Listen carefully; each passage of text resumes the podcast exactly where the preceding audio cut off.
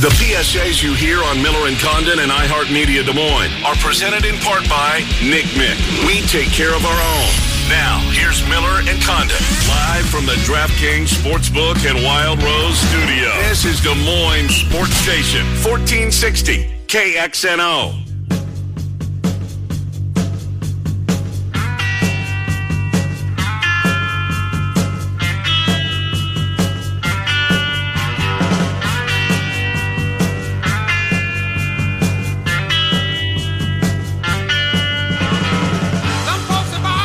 Condon, 11 o'clock hour. Welcome back as we take you until just before noon. We've got another keyword coming up here. We will get to that. Blair Kirkhoff from the Kansas City Star. Look forward to catching up with Blair, longtime writer at the Star, covers well all the Kansas City teams as well as the Big 12, a staple in press boxes around the Big 12. What did I see? Missouri and Kansas are going to play football starting next year. Did you see that? Is that when that is? I know that the rivalry is back. They're going to play at least for a couple of years. It is necessary. Yeah, certainly. I agree with you. That's one that's missed, right? I mean, there's a bunch of those. Oklahoma, A&M, Nebraska, Texas. That's going to be back. Uh-huh. I want to say maybe the middle of the next decade, or this decade. Yeah, it's coming back. Indeed. All right, we're waiting on Governor Reynolds. There's the update from the Iowa Department of Health. Sadly, a record number of deaths overnight, 19, which... unfortunately, I mean, it's terrible. Yes. Just terrible. The governor momentarily, in fact, she's on the stage. Let's get to her. This morning. So today we have 408 new positive cases for a total of 10,111 positive cases. And nearly 80% of today's positive cases are from the 22 counties where restrictions remain in place. And actually 261 of the 408 new positive cases are in Polk and Woodbury counties. There are 3,000 new negative cases for a total of 50,458. 60,569 total tests have been conducted in the state of Iowa.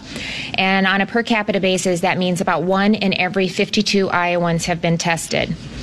We have 3,572 Iowans who have recovered for a recovery rate of 35%. Today, I am really sad to report that we have had an additional 19 deaths and Iowans who have passed away from COVID-19. We know that the virus causes the most serious illness for older adults and those with underlying health conditions. Iowa's deaths are consistently among this most vulnerable population. 56% of the deaths are residents of long-term care facilities. And despite the many, many proactive steps taken early on to protect our most vulnerable Iowans, preventing COVID-19 from impacting long-term care facilities is extremely challenging. We continue to work closely with our long-term care facilities across the state to test the staff and the residents. We're doing both diagnostic and serology testing to ensure that they have adequate supply and proper use of PPE and provide guidance on enhanced infection control measures. So we're going to continue to be proactive and work with our facilities across the state and do everything we can, just as they are, to make sure that we're protecting our most vulnerable during these very, very challenging times. For several days, I've also emphasized the importance of our expanding testing strategy to enable us to begin to phase in businesses and activities that were put on hold while we focused on mitigating the spread of the virus. Testing more Iowans provides us more information about the virus activity across the state, and it allows us to respond in a very targeted way to contain and manage the virus, especially in areas where activity is increasing or already high. As General Correll says, we're fishing where the fish are. So it's no wonder that our daily case counts have grown over the last few weeks.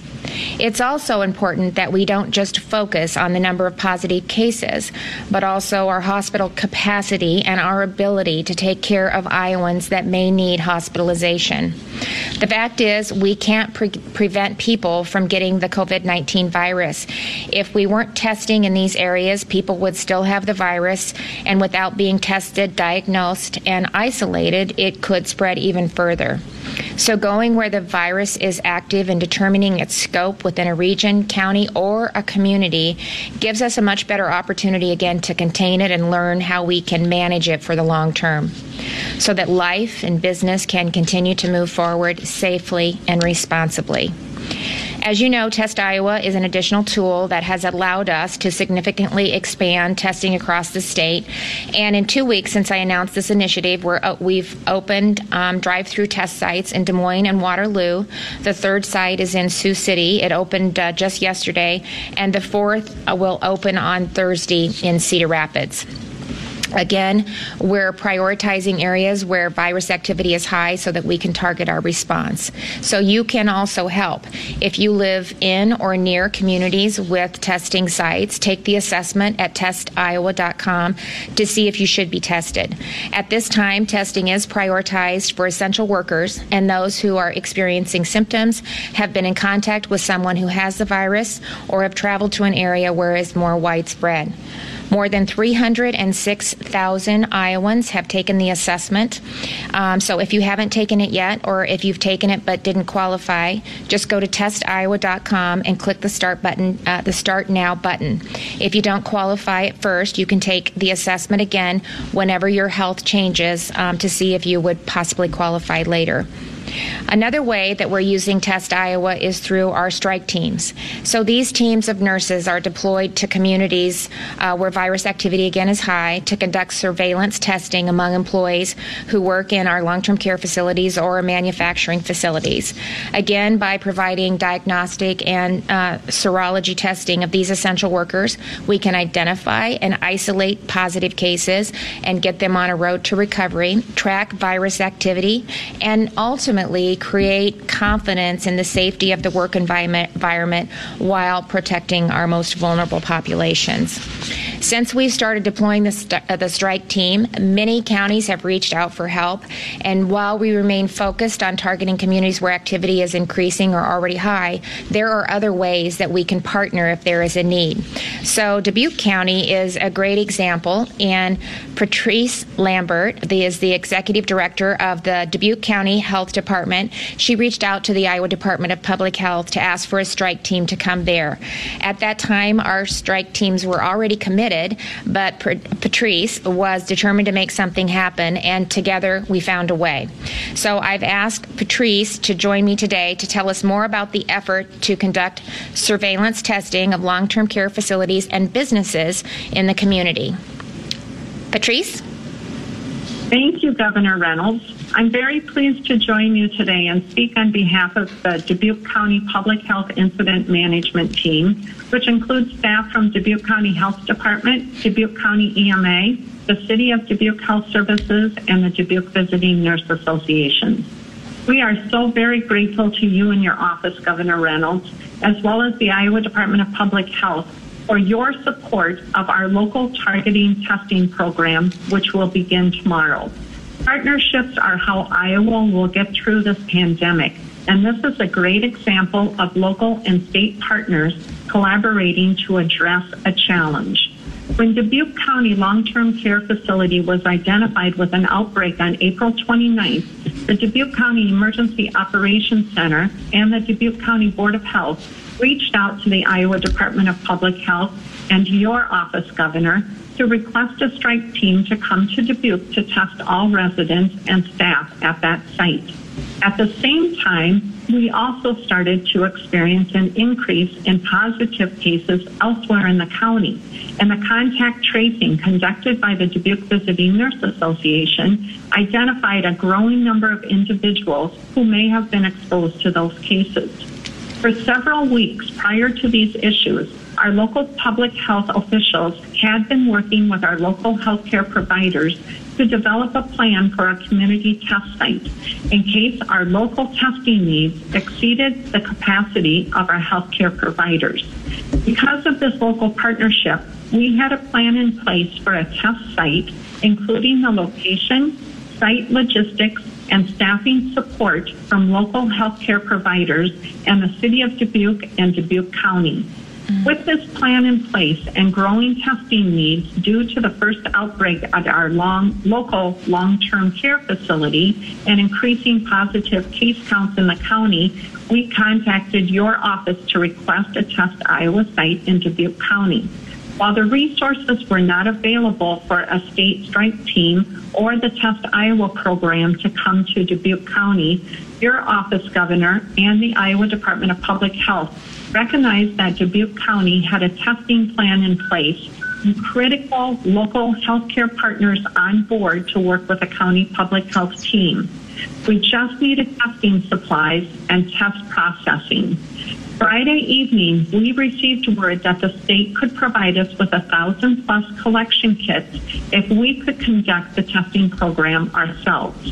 Our local partners sprang into action, and by midday on Sunday, we had a plan in place to conduct a targeted testing program for all Dubuque County long-term care facility staff and individuals identified through contact tracing as having possible exposure to a positive COVID-19 patient in Dubuque County. The targeted testing plan for this week in Dubuque County is not open to the public. This is not a community testing program, nor is it related to the Test Iowa program, but it is enabling us to expand our local testing with special populations. We will continue to work with the state officials to pursue community testing options for Dubuque County. And again, we are very grateful to our partners at the state level for the testing collection kits being provided to us so that we can test the at-risk population we have identified through contact tracing. Thanks again to staffing and logistical support from our local healthcare providers, our hospitals, and community health center, Dubuque County and the City of Dubuque, we will begin our targeted testing program tomorrow and conclude on Friday. We hope this program can serve as a model for other counties and the state as we all look for ways to increase testing statewide while addressing the challenge of limited resources. Again, thank you, Governor Reynolds, and your staff and the Iowa Department of Public Health staff for providing Dubuque County with these testing supplies. Oh, thank you, Patrice. And I am so impressed with what you've been able to coordinate locally and your efforts to really lean in, especially to identify essential workforce. I'm really happy that we were able to partner with you and your community. And I think it is a great example of how Iowans step up to help each other when there's a need. So thanks for your determination and good luck. Best of luck on the testing this week. As you know, we're also working closely with manufacturing facilities across the state to conduct the diagnostic and serology testing of employees to protect the essential workforce and keep critical business infrastructure operating. The Department of Public Health has been compiling data from those surveillance initiatives to be able to report outbreak status at facilities. So here to provide an update is Sarah Reister. Good morning, and thank you, Governor Reynolds.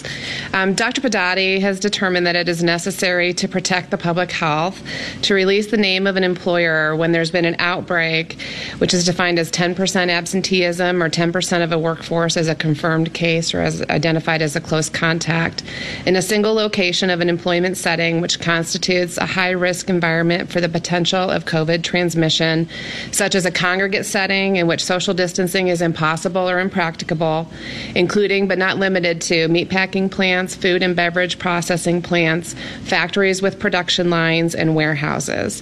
At this time, the Iowa Department of Public Health has confirmed outbreaks meeting this definition in the following facilities: the Tyson plant in Columbus Junction, where we've identified 221 positive cases, and that represents 26% of the employees tested.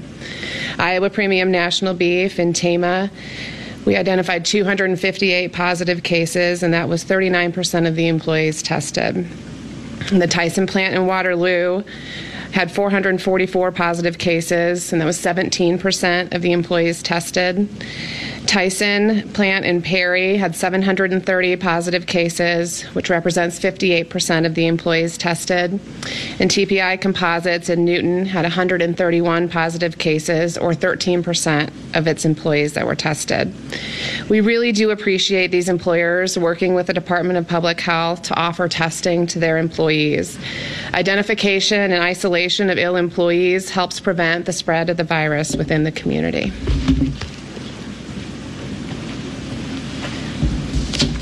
Thanks, Sarah.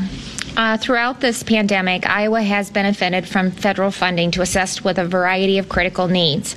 The latest is the Elementary and Secondary School Relief Fund to help schools contain unanticipated expenses that have resulted from their response efforts. So here to provide information is Director Lebo, the Director of the Department of Education. Ann? Thank you, Governor Reynolds. Spring has brought some unexpected challenges, but I quickly learned that no challenge is too great for the administrators, teachers, and staff who work in our schools. In a short turnaround and with little time to prepare, they have engaged with students and families while simultaneously working to navigate this new learning environment we find ourselves in.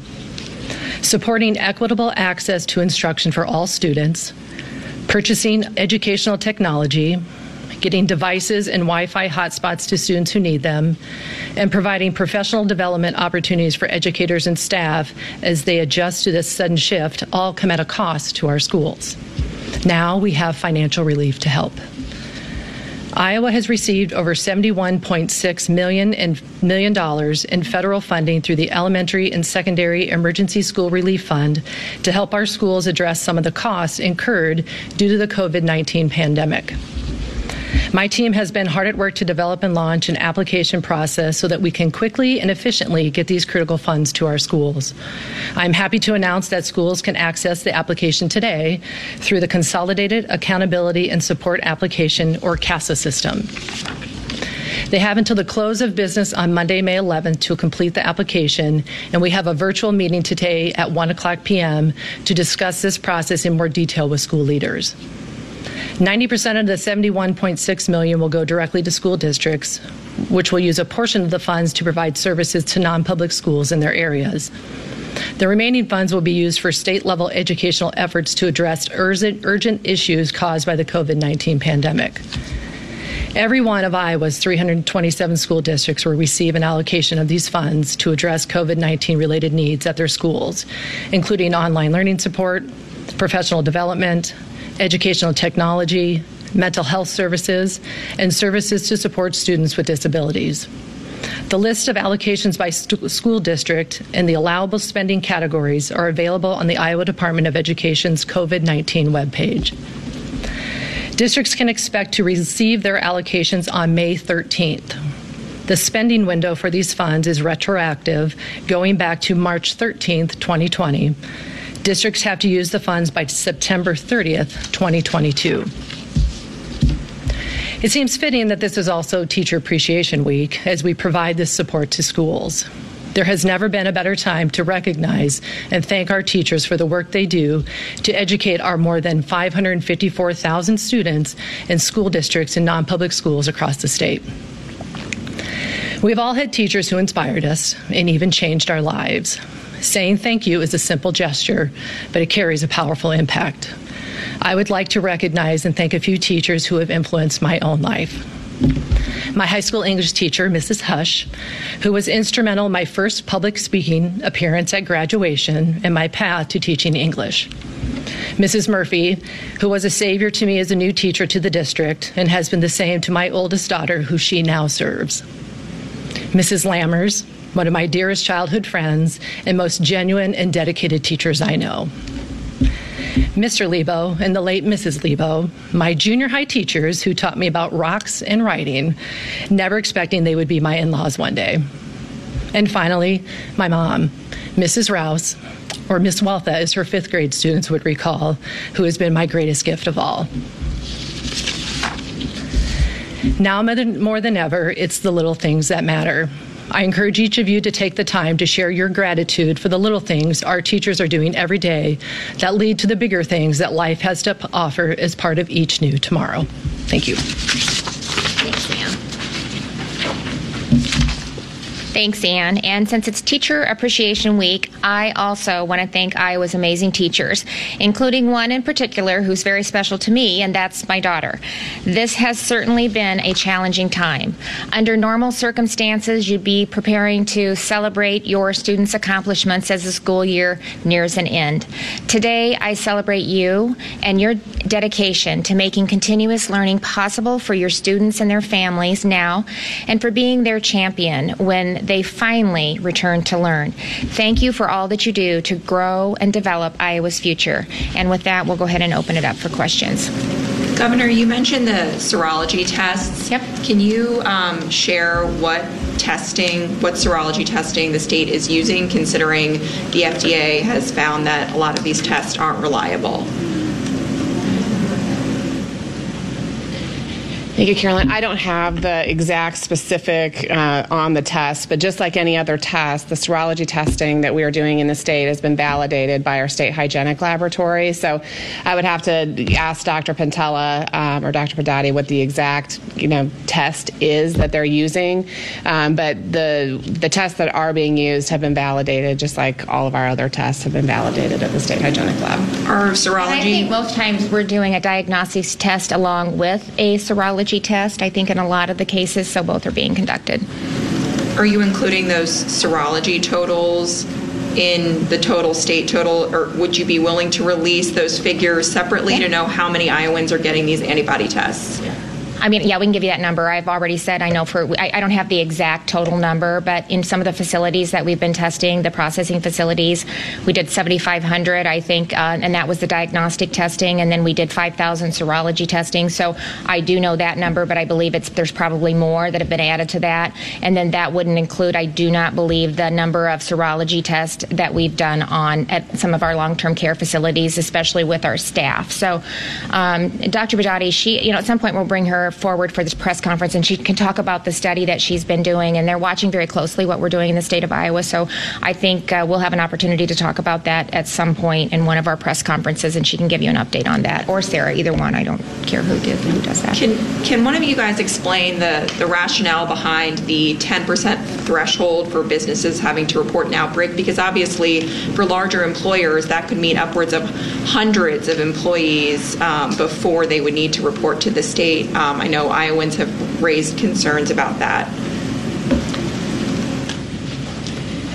Yeah, thank you for your question. So the 10% figure is what we use when we're looking during our flu season. So it's a consistent standard that we apply as we're looking at flu activity throughout the state. And so we ask schools, for example, to report to the department when they have more than 10% of their students out ill. And so it's just building off of what we use for influenza surveillance.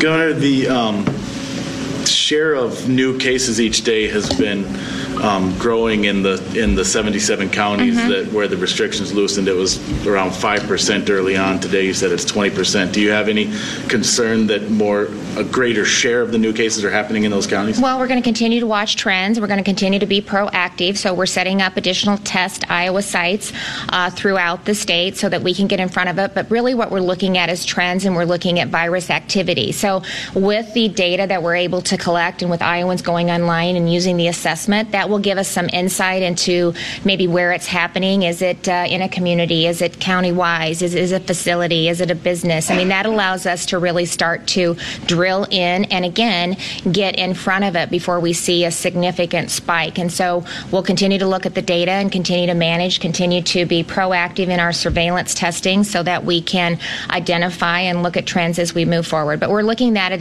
on a daily basis. Still, the majority has by far been in the 22 counties. A lot of times when it's in a long-term care facility, I mean, they've done just about everything that they can do, and it's just really hard in that setting once it's exposed to contain it, regardless of everything that they've done to really try to prevent it. And so that's not indicative of probably a community spread, but more isolated to the long-term care facility. Would that be appropriate to say that? Yeah, I think that's what we're finding. Yeah. I just think that, you know, what we're finding here in Iowa is the same thing that we've seen in other states, is the virus spreads very quickly and efficiently in settings where people live and work closely together. And so we're seeing that trend, you know, play out in Iowa as well. Is that what you're saying? That's what's driving that increase in those 77 counties? We're watching, and that's what we'll be able to tell by the data that we collect. But again, it's in households, it's in congregate settings, it's in manufacturing facilities where people work in close proximity. And so the more that we can identify, and that's why we've been proactive in doing the testing. I mean, we're working with our facilities, as you know, to partner with them so that they can find out who's testing positive and who's testing negative, so that we can start to isolate them, do the case investigation, get them on a path to recovery, start to look at maybe separating shifts and really helping mitigate and control and manage the spread, and so we can have a better understanding of what the scope of the virus activity is. And so they've been really good partners in helping us really walk through that, so that they have some sense, and so they can, and so their employees have some sense of confidence. Because, you know, I mean, again, the statistics show that 80% of Iowans will just have no or mild symptoms, much like flu. It's the 20% that we really need to be focused on, and those are older adults and those with underlying conditions. And so that helps provide, I think, some confidence to the employees to understand what that looks like in the facility and where they're at as they start to open back up and ramp back up. Governor, some of the counties that are closed or with the stricter restrictions have fewer case counts than some of the counties that are open. Among those that are open, Pottawatomie with 61 cases, 2 deaths, Crawford 96 cases, 1 death. So can you explain what, if anything, goes into decisions about potentially closing some counties that are open and why there's that discrepancy there? Yeah, well, we're looking at trends, Caroline, not just a snapshot in time. And so we're trying to look at trends over time. And as you'll see, things are starting to even decline on the eastern side of the state because of when they entered into it and how they've kind of hit their, you know, kind of hit the peak, and now they're starting to trend down. And so that's some of the things that we will look at as we move forward. But again, because of the data and the way that we're really, that we've moved into kind of the recovery phase of addressing COVID-19 and the coronavirus, is we can take a look from a county, from a community, right down to a zip code on where we're seeing the virus activity and how we respond to that. And that might not mean that we have to do anything different except for educate Iowans that this is what we're seeing in your community. You need to be more cautious. If you're a vulnerable Iowan, you most certainly need to continue to stay home. We have to remember that even in the 77 counties, we still have in place, you can't gather in groups larger than 10. That's still in place. Even with some of the businesses that are open, it's very restricted to what we have in place. It's 50% of the capacity. You have to social distance. So anytime you're out, you still should be social distancing of 6 feet.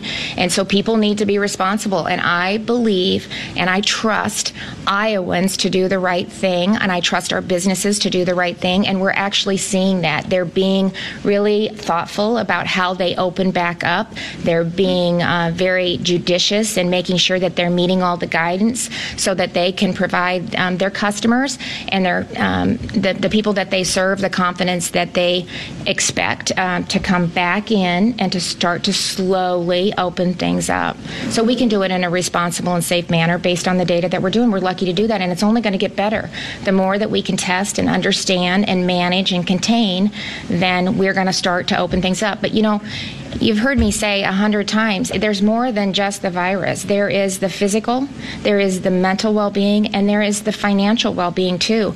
Iowans are seeing their livelihoods just destroyed. And so we have to manage all of that. So you can't just look in isolation. You have to balance all of that when you're making decisions. And again, I believe in Iowans. I trust Iowans to do the right thing. There's going to be a few outliers. That's with anything.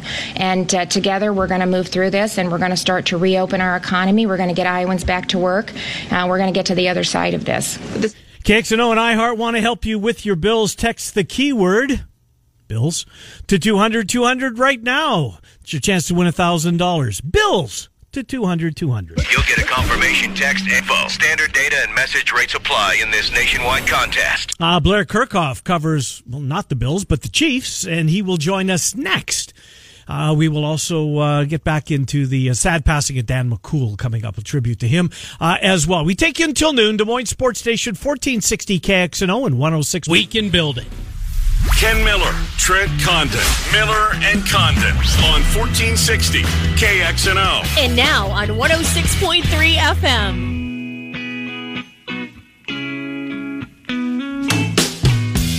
Hi, Miller and Condon, Des Moines Sports Station, 1460 KXNO. Take you until noon.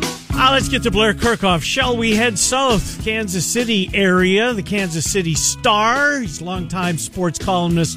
He's Blair Kirkhoff, and he joins Trent Condon and myself, Ken Miller. Good to talk to you, Blair. How are you? I'm great. Hope you guys are doing all right. We're doing the best we can, like everybody else, right? We're just trying and fingers crossed and hoping that we get to the fall, and we've got college football. Blair, I'm convinced the NFL will play. Are you at that point that the NFL seemingly is going to be a go, or are you still undecided? No, I think it will be. I think, you know, it's funny. We feel probably more confident in the NFL than we do in college football, but I think that's because the NFL speaks with one voice. Right. And college football speaks with a bunch of voices, right? The chancellors and presidents of the universities, the commissioners of the conferences, the football coaches. There is no central outlet for college football. But the NFL just speaks from Park Avenue in New York, and even though, we have a team here and we've got the Vikings and the Bears and the Packers and everything else, they're letting the NFL do the speaking for them. It doesn't mean that the NFL, if it does come back, in September, is going to look the same in every market. It's the coronavirus is different in New York than it is in Kansas City. So I could see fans, socially spaced fans in some stadiums and no fans in others. But I do think that everything I've heard is, the NFL is kind of confident in playing games, and we'll see. I mean, there's still months before a decision has to be made on this on football. And that's certainly good news there. We're talking with Blair Kirkhoff from the Kansas City Star. Blair, over the weekend, your newspaper had an article talking to Gene Taylor, the athletic director at Kansas State, former number 2 at the University of Iowa, talked about a bunch of different plans, all the contingencies that are out there that you certainly have to do at this time. Was there one that made you say, boy, if we don't get a normal schedule, that's the one that kind of looks the best for me?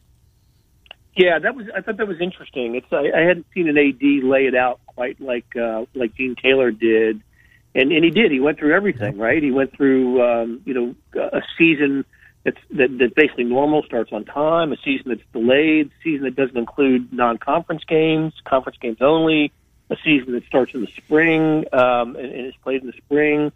I guess I'm of the opinion that.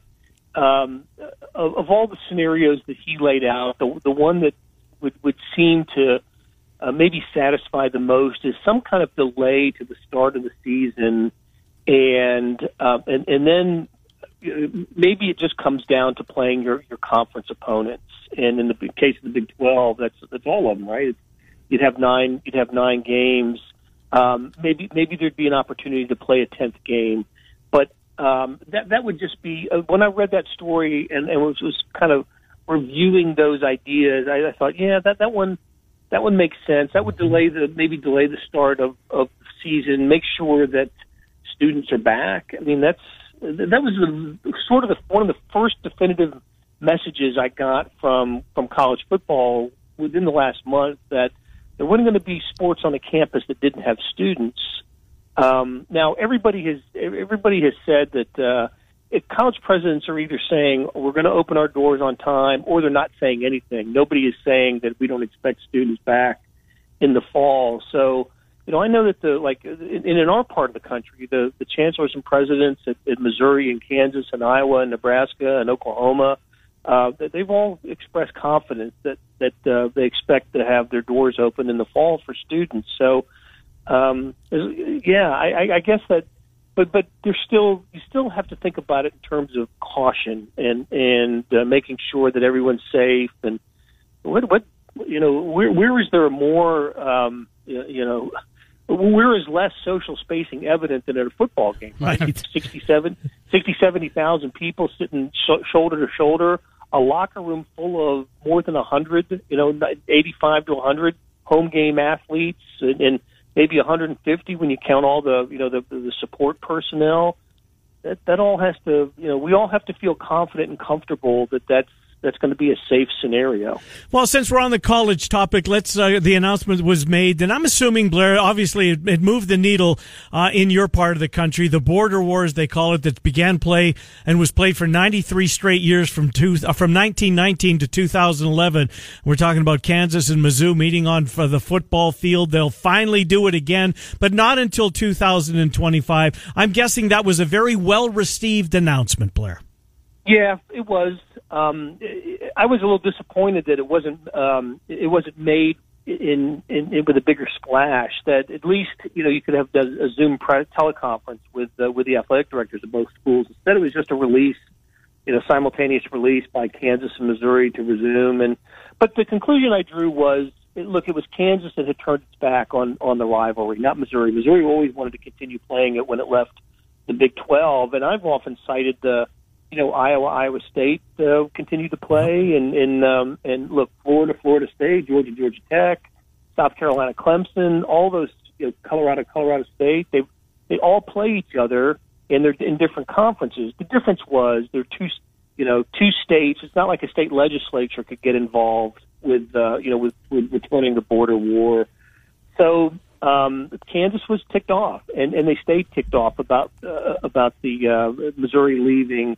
And ending and they said ending the rivalry. But I think a couple things have happened since then. The Big 12 is on more secure financial footing than it was in the few years after the realignment. And I also think Kansas football has been so bad for so long now, more than about a decade, right? Mm-hmm. Mark Mangino left the program, that Kansas needs opportunities to excite its fans. And sell tickets to home games, neither of which has happened much in the last 10 years. And, re-engaging with a rival is a way to do that. And it didn't hurt that there's been a change in athletic director at KU from Shane Zinger to Jeff Long. And it's even though it's not until 2025 that they're starting in football, their six-year basketball series is starting this year in December at Sprint Center with KU and Missouri, with two in KC, two in Lawrence, and two in Columbia. So the pettiness and the petty feelings on the Kansas side are over, and those schools are getting back together, which is great to see. Good for that, absolutely. Well, Blair, the NFL schedule comes out on Thursday, and we're all looking forward to that as NFL fans. Trent and I began the show today speculating. The Chiefs are slated to open up on the Thursday night as the defending Super Bowl champion. Most cases has. I think there's been one instance where it didn't happen due to stadiums being used. I think it was Baltimore with the Ravens, and the Orioles had a home game, and they didn't want to overwhelm the downtown area of Baltimore. But looking at the Chiefs' schedule, the home slate's not the sexiest, with the Panthers, Falcons, and Jets. Neither of those three teams made the playoffs. Texans did. They won their division. That would make some sense. I'm not sure they want to go with a division rival. And here come the Patriots. The Patriots are on the schedule, but Tom Brady's not a part of them, as everybody knows. Does that seem like the most logical foe when we do get the schedule released on Thursday, Blair? Patriots, Chiefs, to lift the lid on the season? Yeah, I think you've hit it. I think it's going to be either the Patriots or the Texans, because none of the other ones make a lot of sense.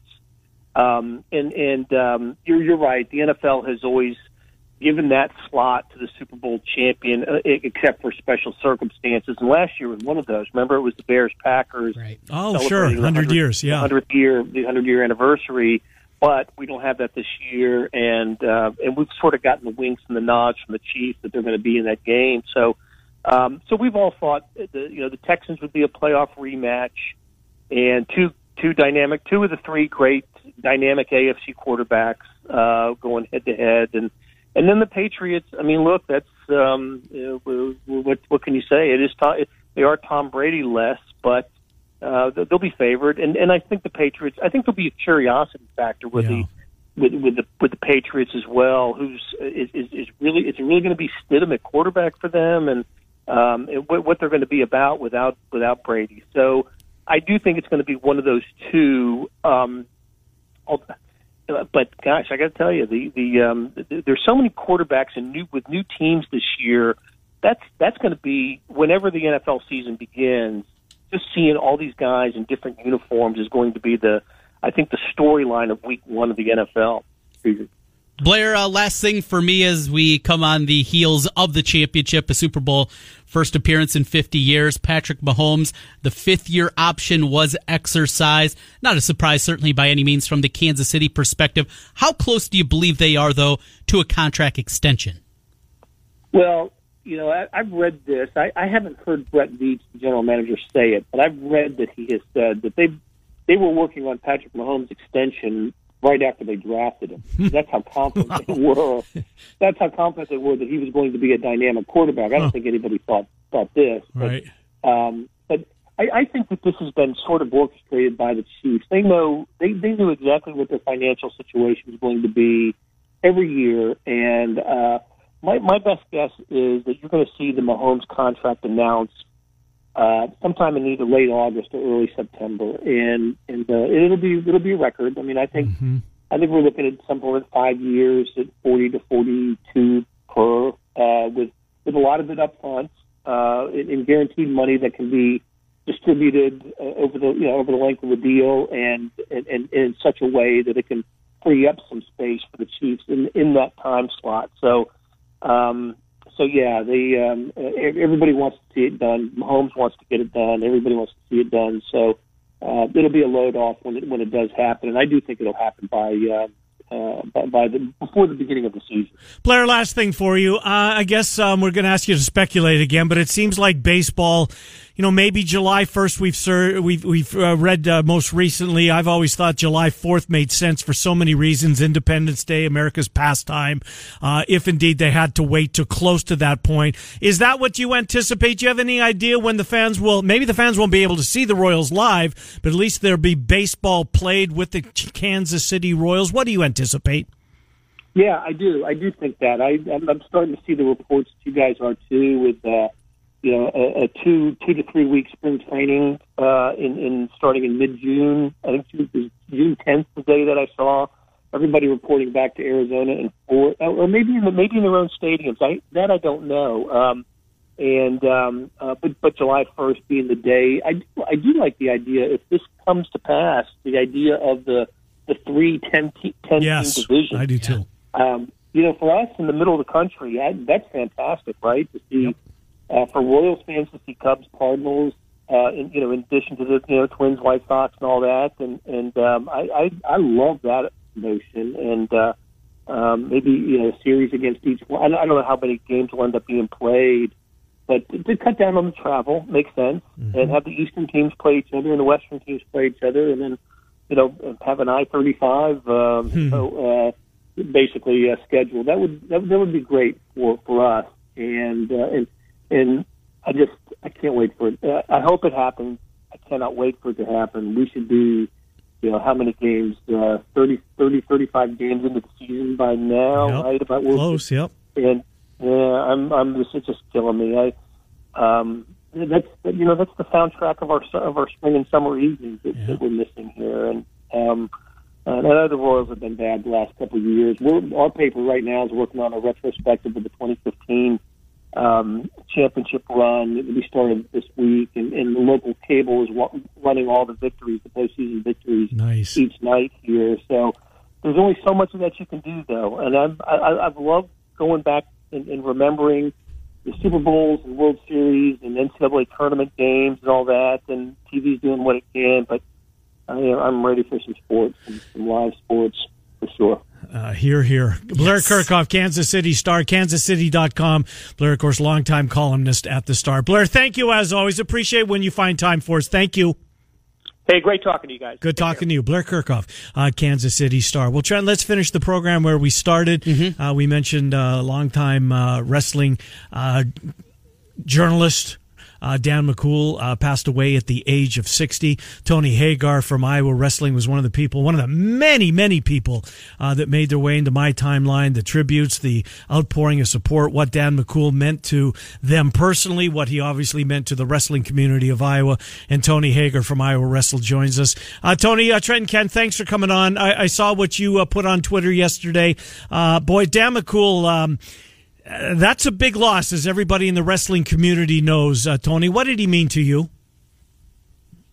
You know, Dan was just, as a, now I'm in the media world, but as a former wrestler, he just was, you know, we didn't have social media, we didn't have all these media outlets at the time, and wrestling wasn't, I guess people weren't talking about it on the radio and whatnot, so anytime you could get, you know, a front page story about wrestling, or in the sports section itself was huge. And Dan fought to have his stories and his articles on as front page as he could and as many times as possible. And I think he just had the respect from wrestlers and coaches just because of how hard he would grind to get those stories. You know, he didn't have probably email back then in the 90s, or it's not as available as it is now. You know, you can text people. You had to straight up call people or go to their school. And I think he just meant he touched so many different people's lives because of that, and it has just a tremendous respect for what he did.